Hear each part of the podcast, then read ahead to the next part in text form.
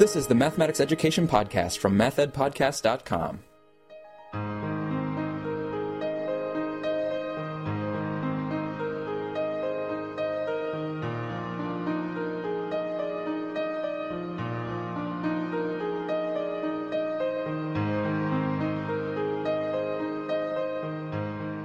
Welcome to the Math Ed Podcast. My name is Sam Otten from the University of Missouri, and my guest today is Amanda Jansen, who's an associate professor in the School of Education at the University of Delaware. Amanda, thanks for being here. Thanks for having me. We're going to be discussing Amanda's uh, new article with Beth Herbel-Eisenmann and Jack Smith that's entitled Detecting Students' Experiences of Discontinuities Between Middle School and High School Mathematics Programs Learning During Boundary Crossing. Um, and that article is appearing in the current issue of Mathematical Thinking and Learning. But before we get to that article, I actually wanted to back up and ask Amanda to tell us a little bit about her dissertation and her graduate studies. Thanks, Sam. So, I graduated from Michigan State University in 2004. So, my dissertation was some time ago, but I still really care about and I'm interested in the ideas. So, that's fun that you asked me to talk about it. I studied Okay. middle school students' participation in classroom discourse.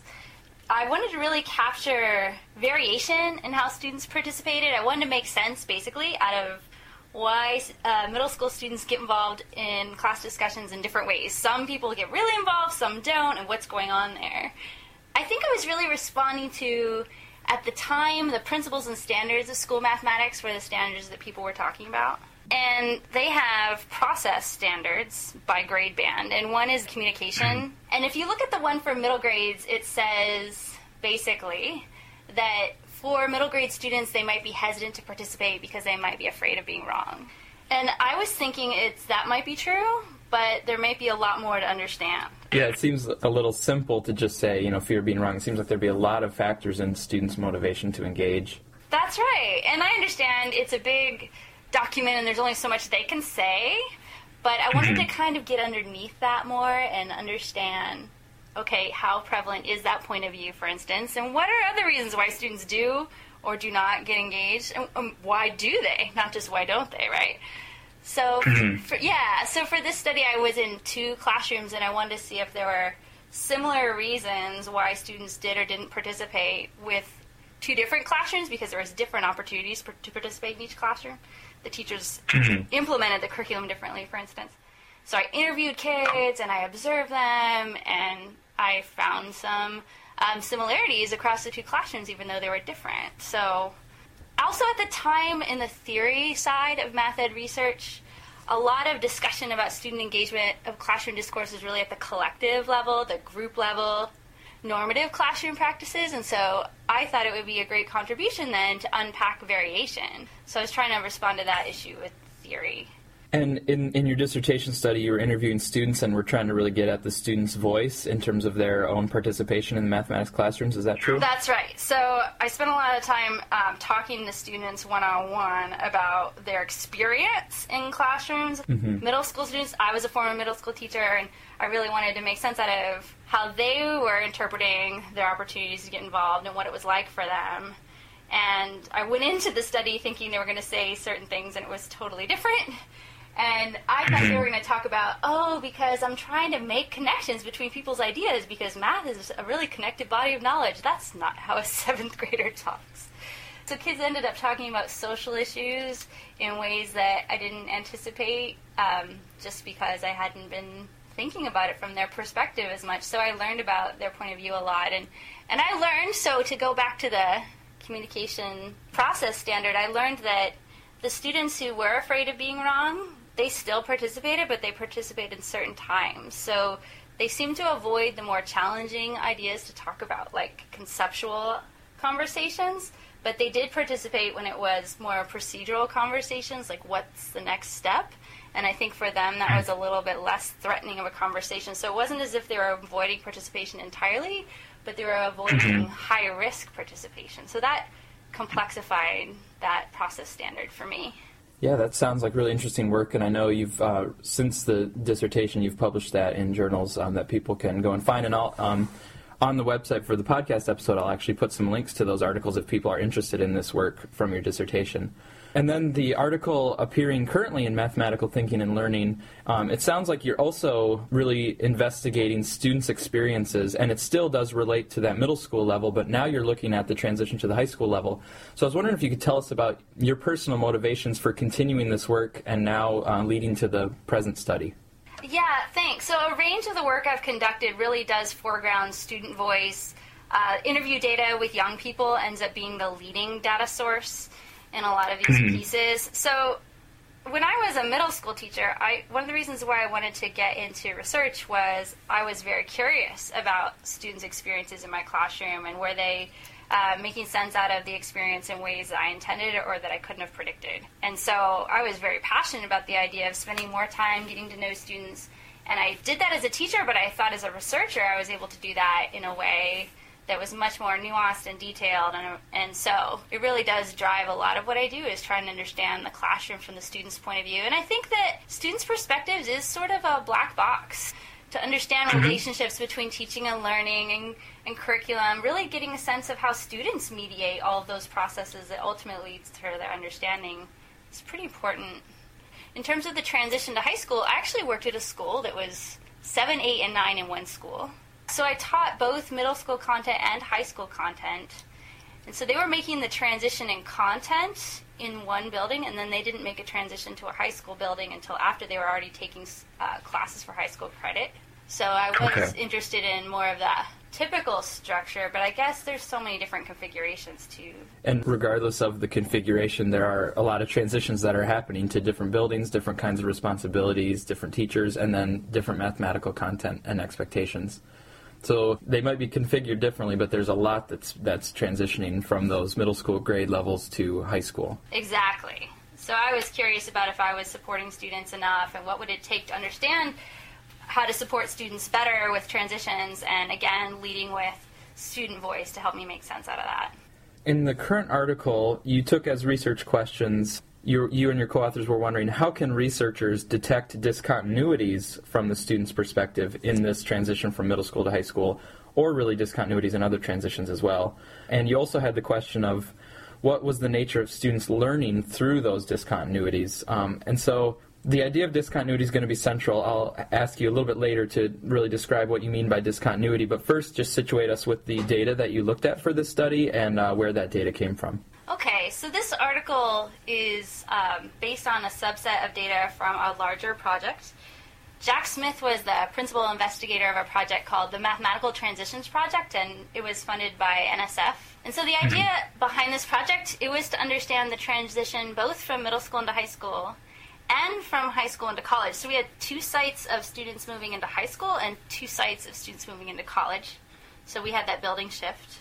But we also wanted to investigate moving into or out of particular curricular approaches, curriculum materials with different kinds of uh, emphasis. So, for, okay. yeah, so for lack of a better phrase, I'll just use shorthand. So, reform and traditional, even though it's more complicated okay. than that. So, we had a middle school where students were moving out of connected mathematics, which is more of an integrated, problem based set of curriculum materials into a high school that was more topic based and emphasized procedural fluency a bit more.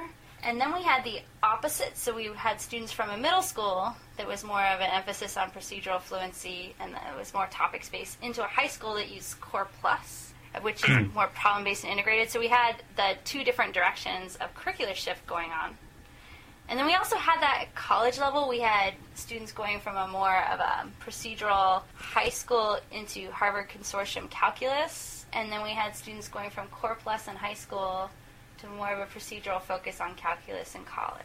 So we're trying to get both the building shift and the curricular shift. So we had a two by two. It's hard to um, show without a diagram. But that was the larger project. And we followed students for about two and a half, three years, and about 25 to 30 students at each site.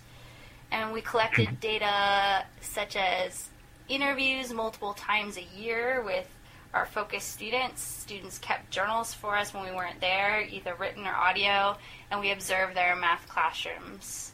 In my case, I was responsible for collecting data at one of those sites.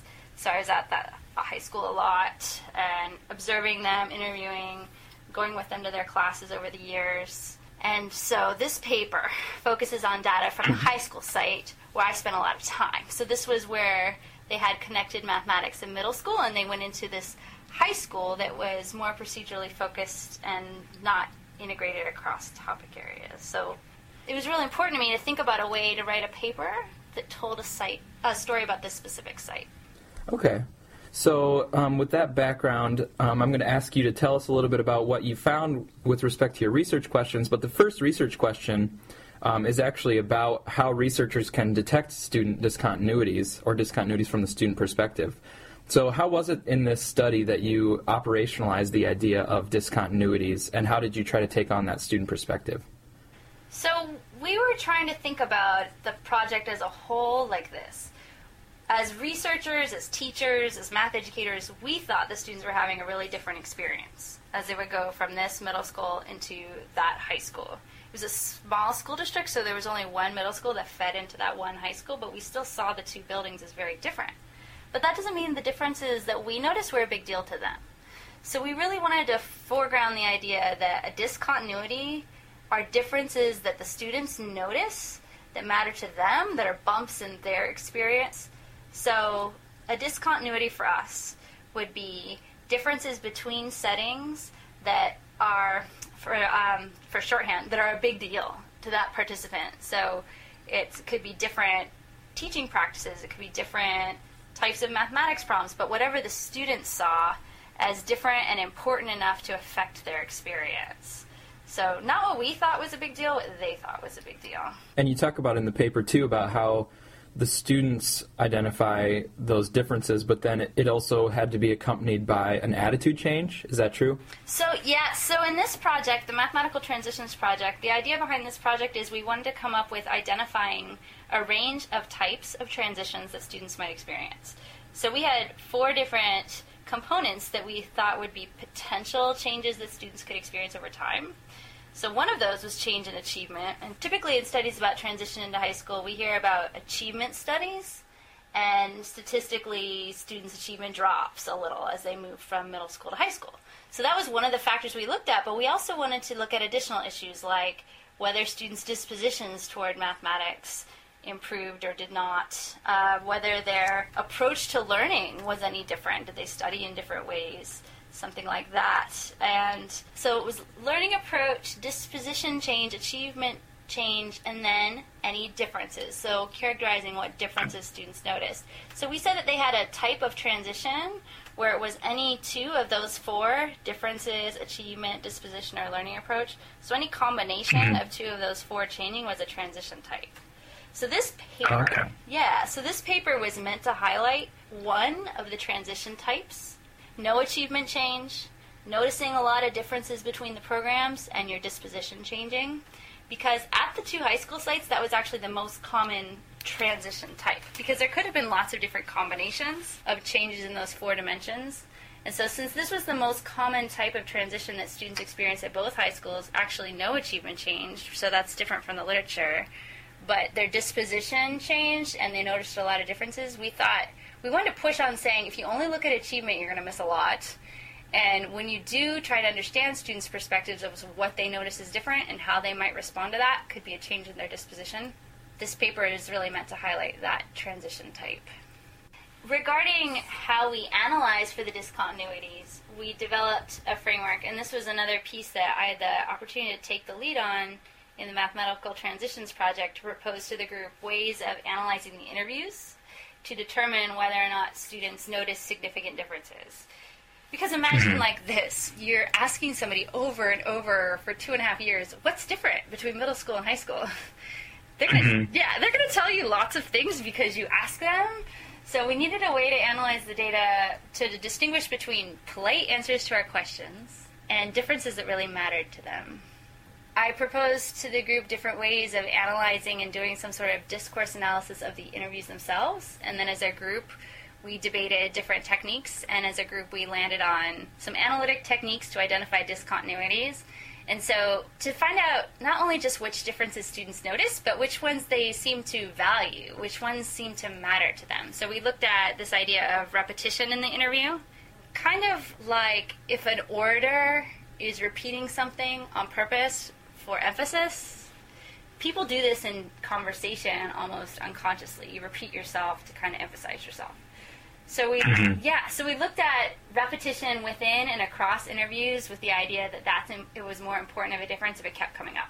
And then we also looked at if students spoke about the difference with strong affect, really strong emotional tone in their voice with emotional terms, and if they used emphasis or hedging terms. So if they said, hmm, kind of, sort of, then it probably wasn't as significant for them as if they said, really, definitely, absolutely. So we wanted to use those three techniques repetition, affect, and emphasis terms to really distinguish between differences that mattered to them and differences that they just sort of mentioned offhand. So that was more about how we operationalized this idea of um, seeing the discontinuities in the interviews themselves. So once you've identified these discontinuities for different students, um, then you had the question about the nature of students learning through those discontinuities. And you bring in a framework of learning mechanisms, and particularly in the article, you use the idea of identification and reflection as learning mechanisms as students move through transition points or through discontinuities. So I was wondering if you could say a little bit about those learning mechanisms, and then we can talk about the two cases that you present in the article. Yes, I would like to talk about that. So we we'd been struggling for actually a while about how to write this article. It was really important to me to tell um, a finer grain size story about the data from this project because the other publications from this project had been more about the whole group, the larger group across the four sites. And I wanted to tell more of a qualitative, detailed story so the students' experiences become alive. It was a different take and really looking at students' sense making of the experience. And so, this idea of learning through boundary crossing came from a literature review. It's an Akkerman and Bakker piece that we cite heavily throughout the work. It's a piece in RER. And so they talk about this idea of learning during boundary crossing, and they push on the idea of what counts as learning in these boundary crossing experiences. So when you're moving from one setting to the other, when there's a discontinuity, that's a boundary crossing. And as you're making sense out of what's happening, there's different kinds of learning that can take place. And it may not look like traditional learning, like acquiring mathematics content, procedures, skills, or developing reasoning, but it's a different kind of, anytime you're making sense out of the world, that's learning something. And so, this idea of identification that is if you're making sense out of the world in terms of who am I, your own identity. So thinking about uh, Bethany is a case, she exemplified this idea of identification. So Akkerman and Bakker talk about this idea of identification as reaffirming your identity from the previous setting and employing those practices in the current setting. So it's learning about who you are, learning what your identity is. Bethany really valued her opportunities to do math and reason about math like she had in middle school. And she actually really fought to retain those practices and bring them into high school, even when her high school experiences didn't provide her with clear opportunities to do that. So she really wanted to use her own solution strategies, for example. She wanted to solve problems in a way that made sense to her, and she really wanted a chance to talk about it and use those strategies. And in high school, she wasn't invited to do that, and she was actively discouraged from doing that. Points off on tests for using a strategy that was different from the teachers. She got to 10th grade and she was a little frustrated because she had been busy trying to make sense out of it herself and do her own strategy on the side of the paper, and she would talk about all the time how she wanted to solve it in her own way because she knew it worked. And she would even, she had a big discussion with her 10th grade teacher about a strategy that worked that was also correct. And he almost didn't listen to her, and then he actually did acknowledge that she had a correct strategy. So she really did find ways to retain these practices that she valued from the previous setting into that new setting. So it was all about understanding who she was as a math learner. And so that's why we called that sense making process identification. So if I can sort of make sure I'm, I'm understanding this correctly, so she experienced the discontinuity between middle school and high school, where in high school there wasn't quite the openness for her to pursue her own solution strategies or share and talk about those. But through that discontinuity, she actually reaffirmed to herself that I am the type of person, the type of math learner that wants to explore my own solution strategies and wants to have those validated? That's right. Okay. Really wanted to do the problems in the way that made sense to her. She still did try to understand her teacher's strategies, but she fought to retain that other opportunity. And so in the Akkerman and Bakker piece, they were not looking at literature and math education specifically. They were looking at literature in all kinds of transitions. So one of the contributions of this piece is taking their ideas and seeing what they might look like in transitions in math education settings. So really uh, unpacking what that identification process could look like, how it's relevant to thinking about this transition. So reflection is another learning mechanism, and you exemplified that one with the case of Ethan in the article. So could you say a little bit about Ethan? Yeah. So Ethan, he's an example of reflection because the idea here is you're constructing this new identity and you're expanding your perspectives and practices by making sense out of the practices in both settings. So it's it's like you are you understand both and you are interested in both. So Bethany, her disposition actually got worse as she went into high school. So she was an example of noticed significant differences and disposition uh, sort of dropped. And Ethan was an example of someone who noticed significant differences and his disposition improved. But we called him reflection because he sort of called himself, he actually used the phrase in one of the interviews of, I'm an ambidextrous math student because he said he tried to understand what was expected of him in both high school and middle school and just kind of adapted to each one. I mean, it turned out that he happened to like high school better, but he said it didn't really matter. That he knew what was expected of him in middle school, so he would do that. And then he figured out what was expected of him in high school, so he did that. And he just could adapt accordingly. So he actually broadened his perspectives of beliefs about what it meant to learn math because he had been exposed to a middle school approach but then when he went into high school, he got a broader approach and developed a wider range of beliefs about what it meant to learn math and to do math through reflection. And he's also literally very reflective. In his interviews, he used a lot of metaphors. Mm-hmm. So, one nice example is water filling an ice cube tray, and he would talk about how in middle school, the water would slowly fill each piece of the ice cube tray that it would just go slowly through. And in high school, you just rush through the over that ice cube tray and stuff it in the freezer. And he said mm-hmm. he said that he liked that better because it was more challenging to go over it more quickly. And he would also use different metaphors like stepping stones crossing a creek and whether they were further spread apart or whether they were carefully nearby each other, stepping stones. Mm-hmm. Where in middle school, the middle school case was the larger stepping stones, but a lot of small stepping stones in between so that you can always take small steps, right? Exactly. So he would use these different ways of trying to compare and contrast. Here it's like this, there it's like that. And this sense that he had this broader range of what it means to learn and do math in these different cases, that's why he was more in the reflection category. Great, and, and I think in the article you do a really nice job um, of presenting those two cases in detail, um, and you do kind of bring those students to life. And so I think you did achieve, um, like you were saying, you were hoping to do with this article, in contrast to some of the other articles from the project, to try to give those qualitative uh, stories or uh, narratives about particular students. Yeah, it's, it's a tough thing to do, and I, I think the generalizable point is the two different processes of sense making. So, how to tell really detailed stories where you really feel like what it's like to be these students, but in a way where it just doesn't stay at the level of the story. So the nature of sense making being different with the different students, I think that is a piece that can be applied to think about other students.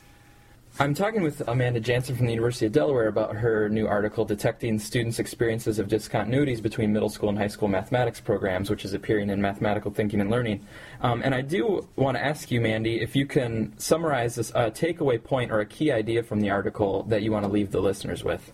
Sure. In this article, I really liked the opportunity to push on this idea of what counts as learning from school math experience. So the, the article, we tried to offer different ways to think about how students are making sense out of this transition experience, and we wanted to think about defining learn, learning broadly, making sense, making sense about your identities, who you are as learners, and making sense about your beliefs about learning and doing math over time. So, like how Bethany fought to maintain her prior practices and her identities, her identity in a new setting. And in some ways, I might say that this kind of learning could be more personally meaningful, or at least equally meaningful, to students in contrast to they might forget the quadratic formula but they might remember how they felt about who they were in math class. So i really wanted to take that opportunity to push on what counts as learning. And do you have uh, next steps that you or that the project team is taking beyond this study? So um, i am collaborating with some colleagues at the university of delaware to try to think about opportunities to work on the transition to college, and we've been working with the math department and thinking with them about what their mathematics courses look like and how they're similar to and different from our high school program here at the at the state of Delaware. All the high schools in Delaware use either Core Plus or IMP, and then the mathematics department is getting calls all the time about how the students might be doing in college compared to high school. Another research project I'm involved in it's a grant from the National Science Foundation with my colleagues at the University of Delaware. It's related to the idea of transitions. We have a grant from the REESE part of the National Science Foundation to follow graduates from our teacher education program.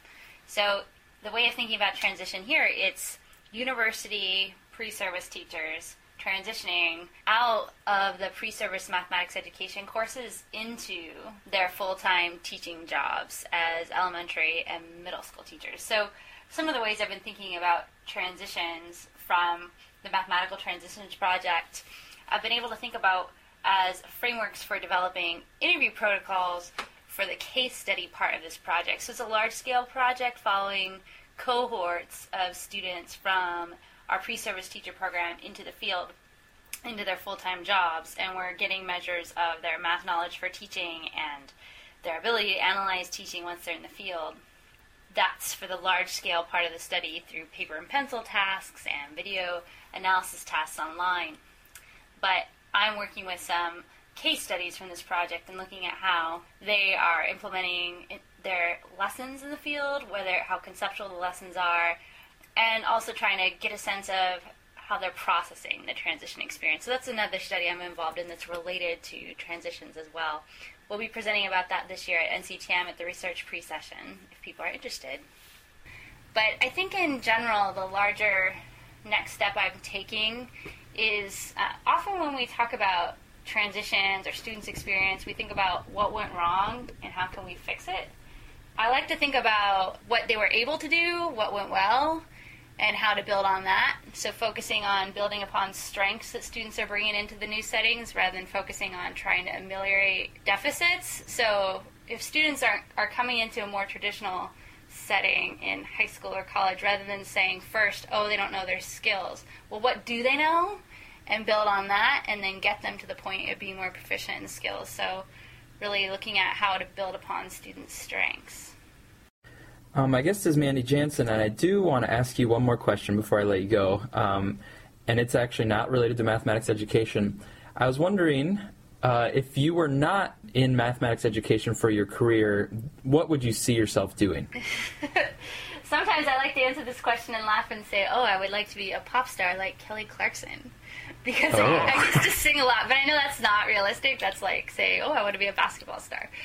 But I think that so the other path that I thought about pursuing seriously was more involved with writing. In college, I was a math major and an English minor, actually. So I always wanted to write. When I was young, I thought I would be a journalist. Um, I came in second place in a poetry contest in high school. And, and, so there's always been this writing side of me. And so for me now, it's awesome that I have a career where I can be mathy but also write.